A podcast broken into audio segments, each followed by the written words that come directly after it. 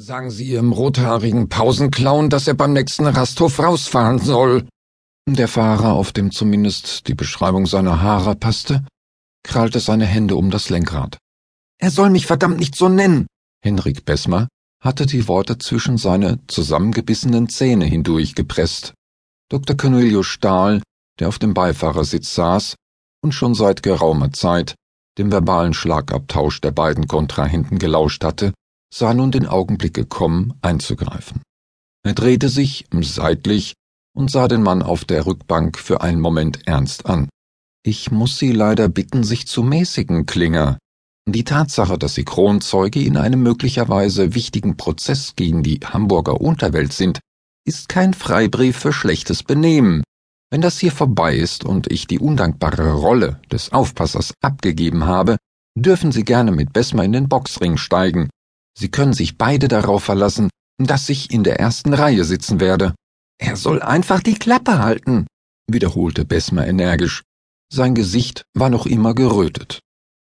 Peter Klinger, ein übergewichtiger Mann mit Säufernase, beugte sich vor, soweit der Gurt es zuließ. Ich muss auf die Toilette, verdammt! Aber Ihr komischer Assistent fährt ja konsequent an jeder Abfahrt vorbei. Will verflucht sein, wenn ich schon mal so ein ignorantes Verhalten erlebt habe. Stahl regelte sich wieder in seine ursprüngliche Sitzposition. Sie haben außerordentliches Glück. Wir haben gleich den Rastplatz Hüttener Berge erreicht.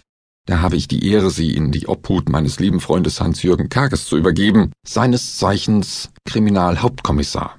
Klinger lachte hart auf. Vielleicht bin ich da sicherer als in Ihrer Gegenwart. Was auf dieser verdammten Hallig passiert ist, wird Sie ohnehin Ihren Kopf kosten, Stahl. Der Angesprochene lächelte.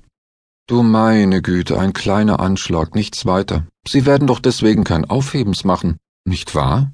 Ich wäre beinahe umgebracht worden. Wissen Sie was, Stahl? Sie sind ein Spinner, ein gefährlicher Spinner sogar. Und Ihren Assistenten haben Sie offenbar genauso erzogen.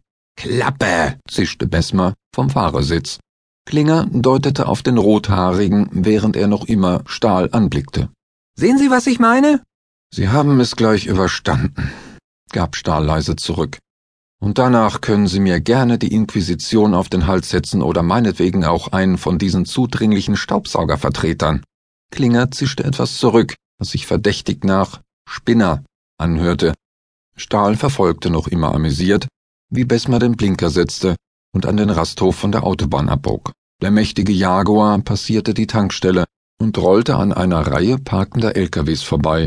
Besmer stellte den Wagen daneben ab und zog den Zündschlüssel. Augenblicklich wurde es still.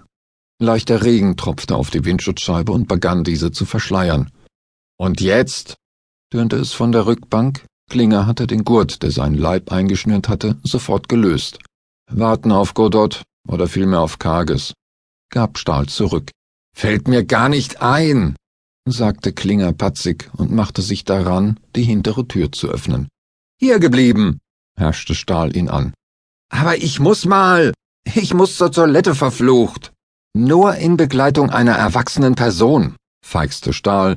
Sein Blick wanderte nach links. Vergessen Sie's, presste Besmer hervor. Seine Finger trommelten nervös auf dem Lenkrad.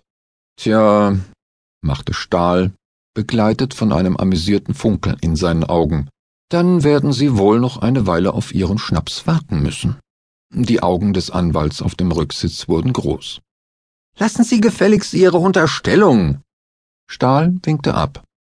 Glauben Sie etwa, ich wüsste nicht, was Sie im Schilde führen? Ich lasse mich von Ihnen nicht. Oh, sieh eine an.